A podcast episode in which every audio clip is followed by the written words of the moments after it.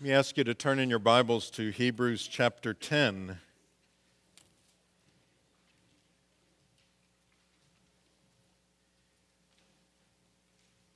Hebrews 10. Uh, those of you that were uh, expecting Advent to begin uh, this Sunday, it actually begins next Sunday. So uh, I know we've kind of already started our Christmas. We had our Thanksgiving dinner. We watched Elf and Home Alone. And so, you know, we're into the season, but uh, technically Advent begins next week. So we're going to uh, today take uh, another look at our verse of the year that we began the year with. And uh, we will uh, consider as we go into uh, the Advent season in Hebrews 10 beginning with verse 19. Now, it begins with therefore. And uh, so you've always got to look back at the, the context.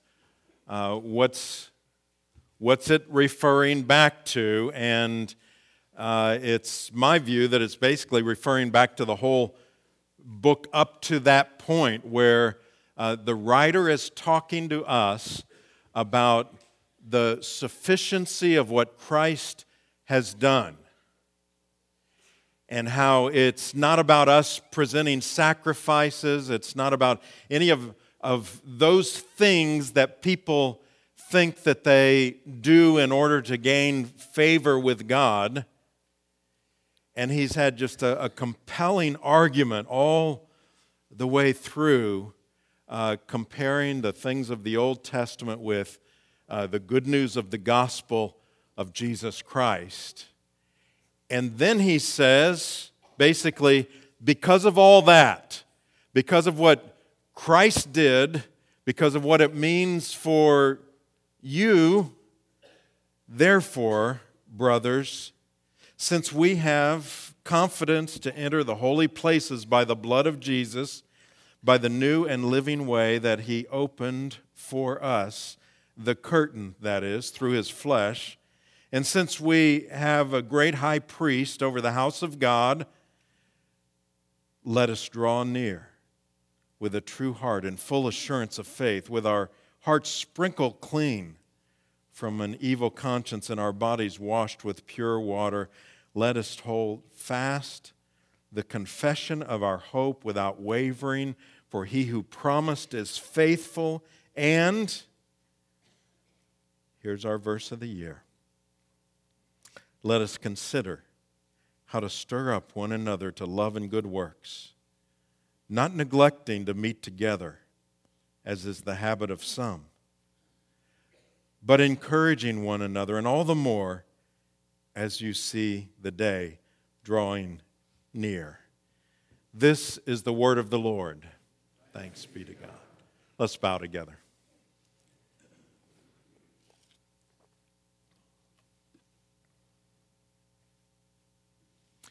Lord, will you help us as we focus in these next few moments as we have in our background the knowledge of the sufficiency of the work of Christ and the opportunity of responding to that. And so, will you show us what the right response is? Not to try to add to that work, but instead to, to enjoy and to reflect it in our lives. We ask this in Jesus' name. Amen. Now, there are uh, some trends in worship that we are seeing, even in uh, some churches in the Columbia area uh, that basically a few years ago we, we would have laughed at and said, no, that's not going to happen. For instance, uh, a, a church gathering together on a Sunday morning and having a, a, live feed or a delayed feed from uh, a pastor uh, in some other area, usually some other city, and sending their sermon there. I call it a remote pastor, uh, a pastor uh, from another area, and who will not, at least on that day, uh, look any of that congregation in the eye. And uh, they will have their time of live worship and then watch on a screen or some kind of a, a feed of his sermon. Now, the question is, and we're not, you know, we're not judging other churches. They're doing what, what they believe will reach uh, those they're trying to reach. But the question would be this At what point does this stop? And is there a place where that should stop? Uh, where is there a line? For instance, in the future, and by the way, this is already being promoted in some churches, where you don't even have to come to church at all to be a part of the church. You can be on the web, you can uh, watch it online, and be considered a part of that church. And some of you are saying, hmm, I could be in my pajamas right now, drinking a cup of coffee, eating some breakfast, and still be a part of a church. And some of you are going, oh, that's an awful thought. How could they even think in those terms? And so, really, the question, though, is how do we decide? What's the right reaction? Should there be any reaction to that kind of a thing? And why or why not? Why should we not do that? You know, at uh, our memorial service we had the other day for my mother, we had uh, a live feed to Turkey so that my daughter uh, and son in law could watch the service. Is that any different? We have the technology to do that. Well, here I think is, is the question, and the way maybe that we should, should ask it, and uh, um, in terms of gathering together, because in this passage, apparently, there were some who were neglecting getting together for worship. And the writer of Hebrews addresses that. He said that ought not to be. Now, it wasn't the live feed, it wasn't watching something on TV or anything like that. They, they just weren't coming. Simon Kistemaker, uh, one commentator, said this One of the first indications of a lack of love toward God and the neighbor is for a Christian to stay away from the worship services. He forsakes the communal obligations of attending these meetings and displays the symptoms of selfishness and self centeredness. So, here I think is the question in evaluating these things and evaluating our own behavior. What happens when we actually come together, physically come together like we are here today, that can't happen in the same way when we stay apart? Isn't that really the question? Is there something unique that happens when we gather that is not going to happen in the same way to the same degree if we don't gather together? And that's what I think this passage addresses. I'm going to give you four things quickly that he mentions here. The first one I've just called help. Help happens. Verse 24, the first part. Let us consider how to stir up one another to love and good works. Now, virtually every time I, uh, every week as I study the scripture, I see something that I've never noticed before, and this week was, was no different. In fact, I even look back at uh, the previous sermon I preached on this passage at the, the beginning of the year, and uh, I didn't catch this angle of what's being said here. The writer is not saying uh, look, you need to get together so that you can do more love and good works to each other, although that happens. Instead, he says you need to get together to help others to love and good works. Now, what's the difference? What's the, what's the nuance there? Well, I, um, look at, uh, you know, in order to do that, in order to help others, you, you got to begin with uh, making a plan. And I see that in the first part of the verse. Let us consider. That's the plan. Carefully think, plan out. Um, you know, a popular phrase today would be you need to be intentional about, uh, about what he's about to say. And so, what, what are we to consider? Uh, the next phrase is one another. And that phrase is used dozens of times in the New Testament. I preached a whole series on one another's in uh, the New Testament.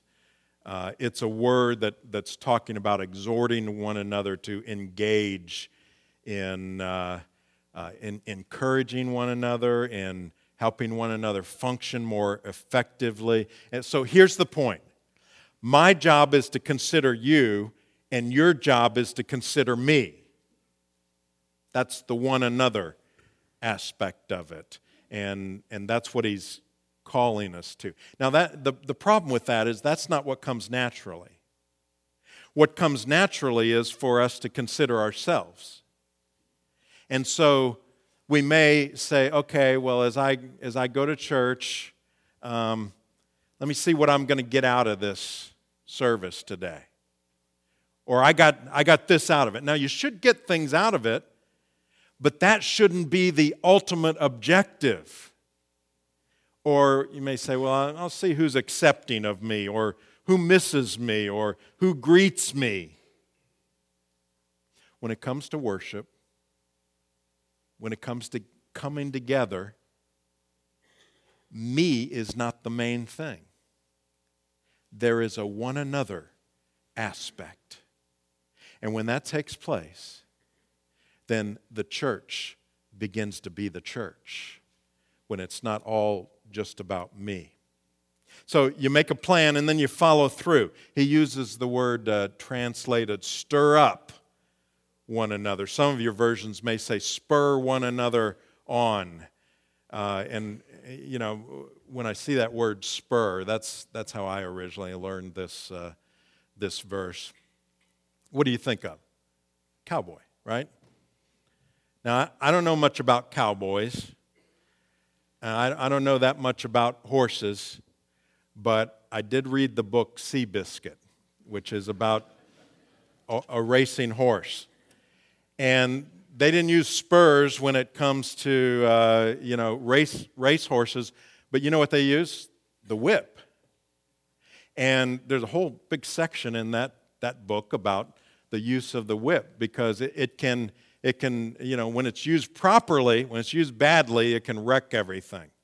When when it's used properly, it causes the the horse to to kind of wake up, to focus on what he's he's supposed to be doing, and it can, it can help you win the race. And I, I think that's the idea here is spurring one another on in the positive sense. That we're better when we're together. And that's not going to happen when we're not together. When we spur one another on, Christ is honored we, we will be fulfilled and others will be fulfilled as well. And we will minister to others. And the church is doing what the church is made to do. Now, what am I to help you with? That's another thing that can't happen in the same way when we're apart from one another. Look at the next phrase love, verse 24. Let us consider how to stir one another up to love and good works. Now, the thing about this, and you can't tell just from the word in the original language, you can't tell if it's talking about love toward God or love toward one another because the same word can be used for either one of those. And so I, I think it's, it's leaving it open for, for uh, both of those. But think first of all about spurring one another or stirring up one another to a love for God. You know, there's some people that just being around them, I've experienced at least, make you love God more. Have you ever been around someone like that? I think of uh, when I was pastoring in Pennsylvania, there was a, a lady named uh, Mona Bailey, and uh, she was, uh, had been a widow a long time. She lived in uh, a little bitty apartment that was uh, supplemented by government funds. She'd had a difficult life in a lot of ways, family and other things. Her life had not been easy. But when I would go and visit Mona, I was I always came away blessed. Uh, Mona was the kind that uh, I remember going to visit her in the hospital, and she had just had surgery. And uh, I I came into her room and I said, uh, Mona, how you feeling? Which I, I, don't know why you asked that after surgery. I mean, it's like, how do you think I'm feeling? You know, that's, don't ask me that. Let me just say that. But, but I said, Mona, how you feeling? And, and she said, well, I, I, got I have a good bit of pain. But immediately, next phrase, but oh, it's nothing compared to what my Lord experienced on the cross. and I thought that that would not be me. But what a wonderful testimony. And then to hear her pray, you would swear that the heavens were opening up. You see, that's the kind of thing that we can experience when we are together that you're not going to get when you're not together. And then love towards others. The very nature of the word doesn't mean just having a you know a gooey feeling of love it's not that kind of thing it's talking about doing loving acts toward one another you know i saw that displayed josh earlier talked about uh, what went on here last Tuesday as we had our community Thanksgiving. And you know what was so neat about that? We, we had over 50 people from the church helping out. And it wasn't just making plates of turkey and food and slapping it down on the table and getting that out of the way. Our people were out there among the people. Now, the ones that come to this are poor. Uh, many of them are challenged mentally or physically. Uh, these are the people that if you drive through our area, you know what? You don't see them. They're not the people that we see or we put out front. And it was so encouraging to see our people walk around and show love towards these people, though it was for a limited amount of time, but show love towards these people. And for many, that was the only Thanksgiving they had. And probably the only love they had showed toward them over Thanksgiving. Josh mentioned our Vision 2017. There, there, the next phrase after what he read says we will also be involved in ministries of mercy in the name of Christ as deeds ministries to complement our words. Our fellowship with one another, which will be reflected in each uh, major ministry uh, area, should be a unique witness to our world of our love for one another that's not just a once a year thing. In fact, we're making plans for our missions conference of, of having hands on ministry with, with various local ministries that we, deal with. And uh, uh, that should be the very fabric of our church because that will, that will make people say there's a difference there. There's something different there. Why? Why would they do that? You know, you don't get anything out of that. You know, you, you don't necessarily get members from something like that. Uh, you don't get people contributing to your church. That wasn't the point. It was a matter of showing love toward them. Another thing that uh, can't happen in the same way when we're apart from one another is we stir one uh, another up to good works. Uh, let us consider how to stir one another up to love and good works. Now, that is not, let me repeat, that is not works that earn us salvation. That's not what that's talking about there. Uh, biblically, there is no such thing as works that will get us to heaven or earn us salvation. These works are a result of the love that we have for God and for one another. In fact, one commentator was kind of frustrated with, with trying to figure out the best way to translate that, and so he came up with this, and I think it's a, it's a, a good description. Um, rather than good works, he uses the phrase noble works. Noble works is what we ought to stir one another up to. Sometimes you have to understand that means receiving ministry too. Let me tell you about another lady.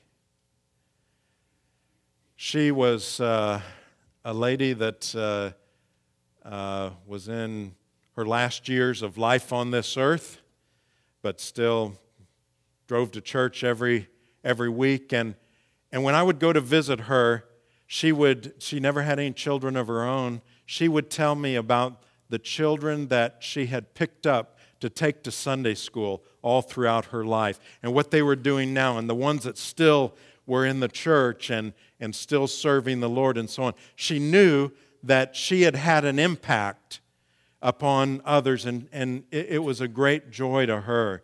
But then there came a point where I visited her one day and she said, because she hadn't been in church in a couple of weeks. And so I was concerned and I, I went over and I, I as soon as I got in there, she said, I won't be able to come to church anymore. And I, I said, Well, why not? And she said, Well, I can't drive anymore. I've had to quit driving. I've, and she, she, really, she probably should have quit driving a, a while before that.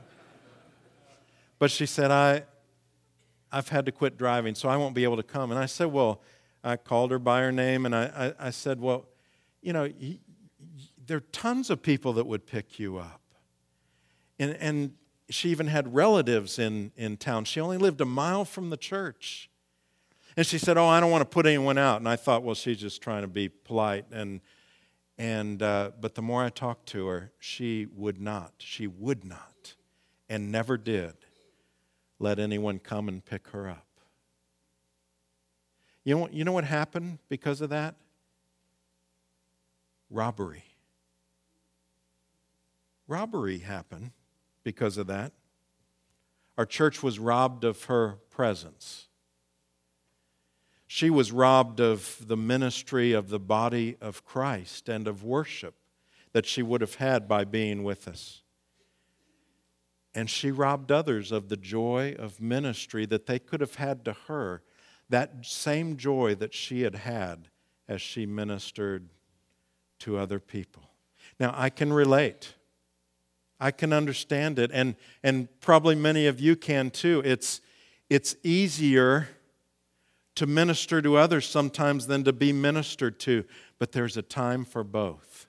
And sometimes this spurring one another on means being humble enough to accept ministry.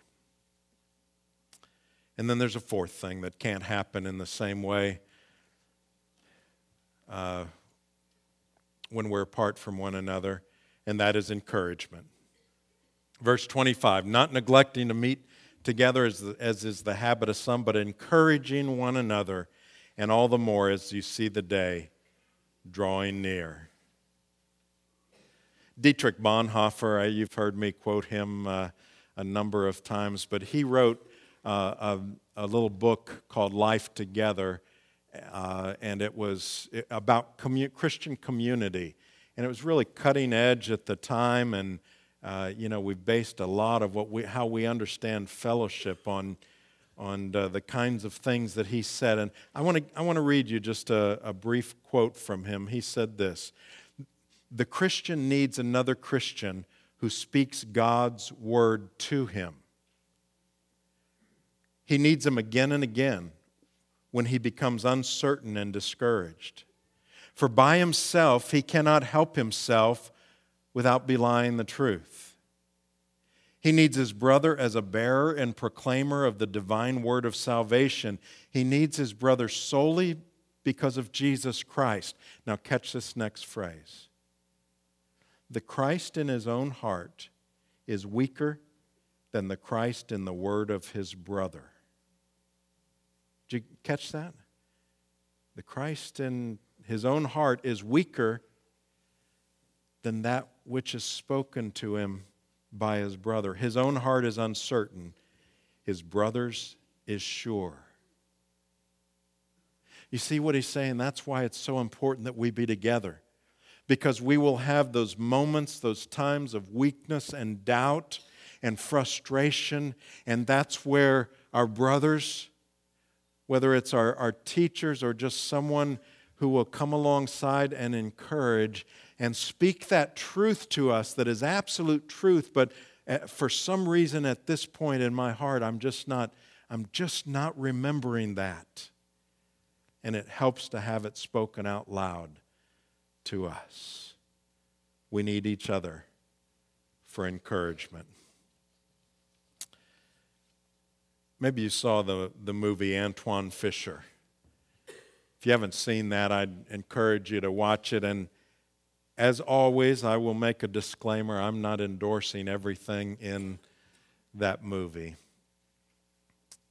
But the movie is uh, basically a, a, a, true story of a young man that was abandoned at birth by an incarcerated woman. And he, in his childhood, went from uh, uh, home to home, foster homes, and uh, orphanages, and in many of those places experienced abuse. When he turned 18, he joined the Navy. And at that point, uh, while he was trying to function with everyone else, uh, his anger just kept boiling over. He kept getting in fights to where they ordered him to uh, seek counseling, which he did.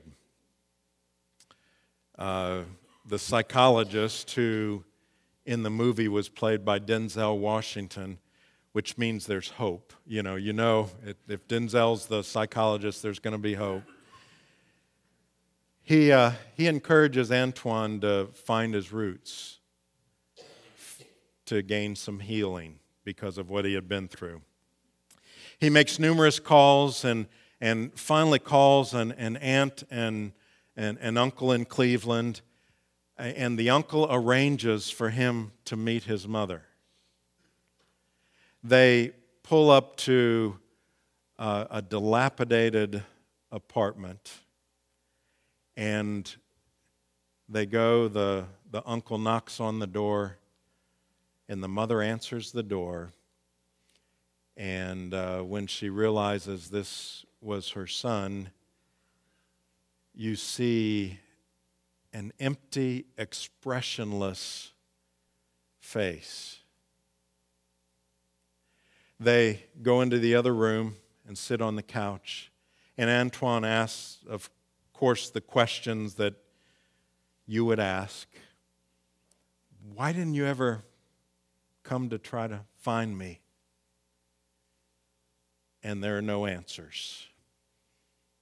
She simply stares off, and you see a, a tear going down her face, but no other response. Eventually, he gets up and he, he kisses her on, a on the cheek as if to to say, I forgive you, and then they leave. And you can see in Antwone's walk just the despondency and the loneliness.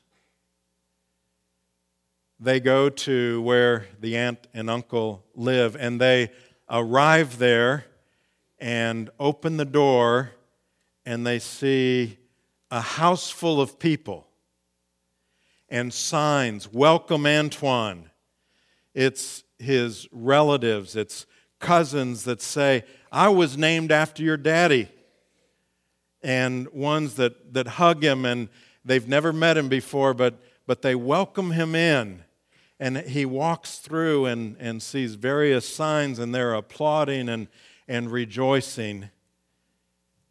And then he walks into a dining room. They open the door, and there's this magnificent feast laid out before him. And there's one elderly lady sitting at the end that is obviously the matriarch. He walks over toward her and she gets everyone's attention by knocking on the on the table. And she musters all the strength she has, obviously very weak. And she takes his hands, then she rubs his cheeks, and she says, Welcome. Welcome.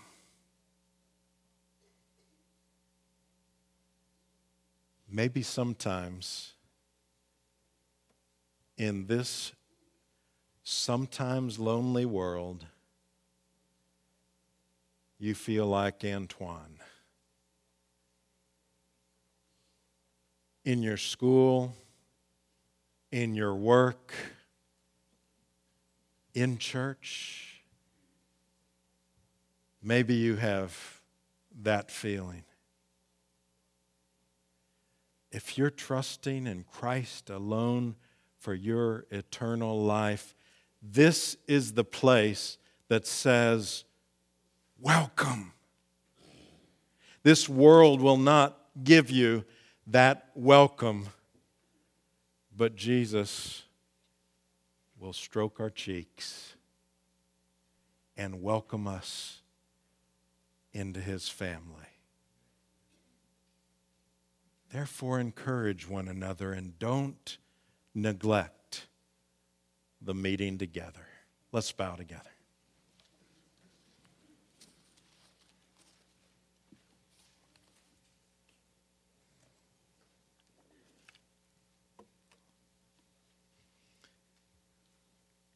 Thank you, Lord, for your reminder to us of just where our place is. And Lord, help us not to neglect the meeting together, as is the habit of some, but instead to consider how we can stir up one another to love and good works and encourage one another, even today, even as we leave this place. Give us encouraging words for one another. We ask this in Jesus' name. Amen.